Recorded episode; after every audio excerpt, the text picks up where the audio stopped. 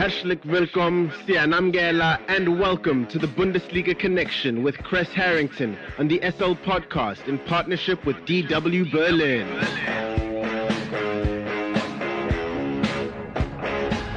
It's time for the latest from Germany's domestic football league, the Bundesliga, and more. For that, we are joined by Kres Harrington from our partner station Deutsche Welle in Berlin, Germany. Bayern breezed past Union Berlin in what turned out to be a lopsided affair. Yeah, I didn't expect that at all. History repeated itself. Bayern also won the first fixture between the two. Bayern scored three in the first half. It was pretty much a done deal after that. Lewandowski scored the, the third before the break from the penalty spot. It, uh, the surprise on the score sheet was 19 year old Tanguy Kouassi picking up his first goal of the season. This young kid only plays about 20 minutes a game. That was a bigger shock. Lewandowski completed his brace shortly after. He has 31 goals so far. No one on Union Berlin's side performed well in the match. Bayern traveled to Freiburg after the break, which could be problematic given Bayern have been a bit up and down. But as long as Dortmund drop points, Bayern have nothing to worry about when it comes to winning their 10 title. So uh, all uh, looking good so far in that competition. Of course, they have the Champions League as well. And Hertha Berlin picked up an impressive win over Hoffenheim, Kres. What other results stood out for you? Well, Hertha's win over Hoffenheim, we see this often. A coach gets fired, and then the team looks great in the following match, making one wonder, wow, the coach must have been holding these guys back. Hoffenheim, sixth in the standings, Hertha 16th.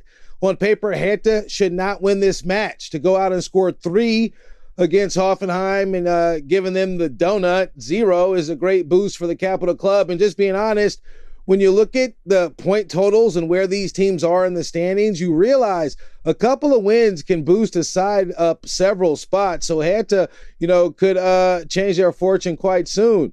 Other sides, Mainz, they were hit by COVID. They crushed Arminia Bielefeld for nothing. Both Freiburg and Leipzig dropped points and drew to their opponents, uh, leaving Le- uh, Leverkusen a reclaimed third uh, after Paulinho scored two late goals versus Wolfsburg. Now, the bigger draw after the results was Dortmund's draw. It's a bigger deal because obviously they're chasing Bayern, trying to dethrone, them. Well, Erling Haaland uh, hasn't scored in his last three appearances.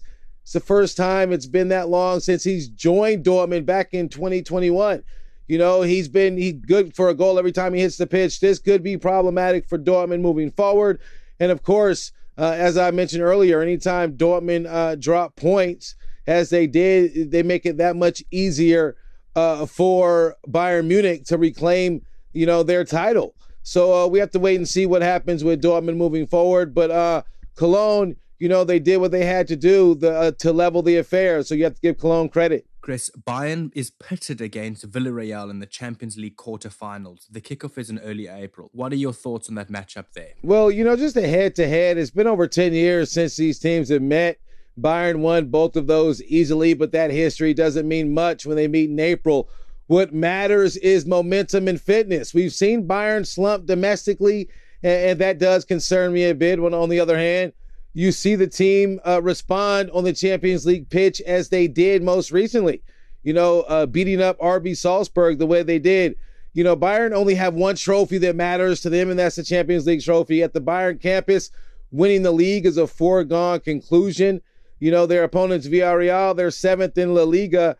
You know, uh, when Bayern's been up and down, you know, they, they tend to respond well uh, when it comes to the silverware that matters, and the Champion League, uh, Champions League silverware does.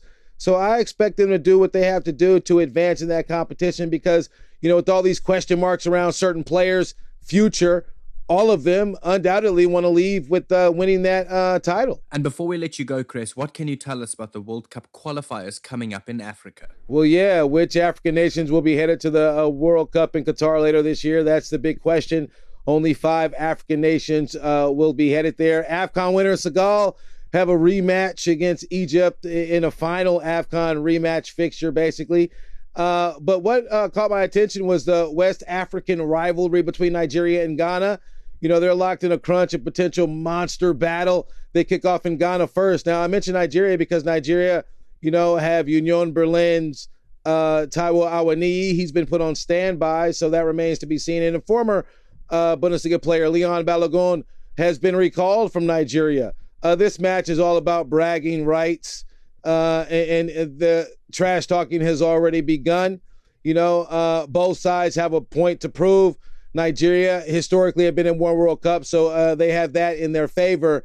You know, but all in all, I expect a very hot and uh, heated fixture between both nations because they both want to represent Africa coming up in Qatar. So we'll have to wait and see how it plays out, along with the other sides competing to uh, kick off in Qatar later this year. Thank you very much for the Bundesliga update, Mr. Kres Harrington from our partner station Deutsche Welle in Berlin, Germany. Have a fantastic day further. Danke und auf Wiedersehen.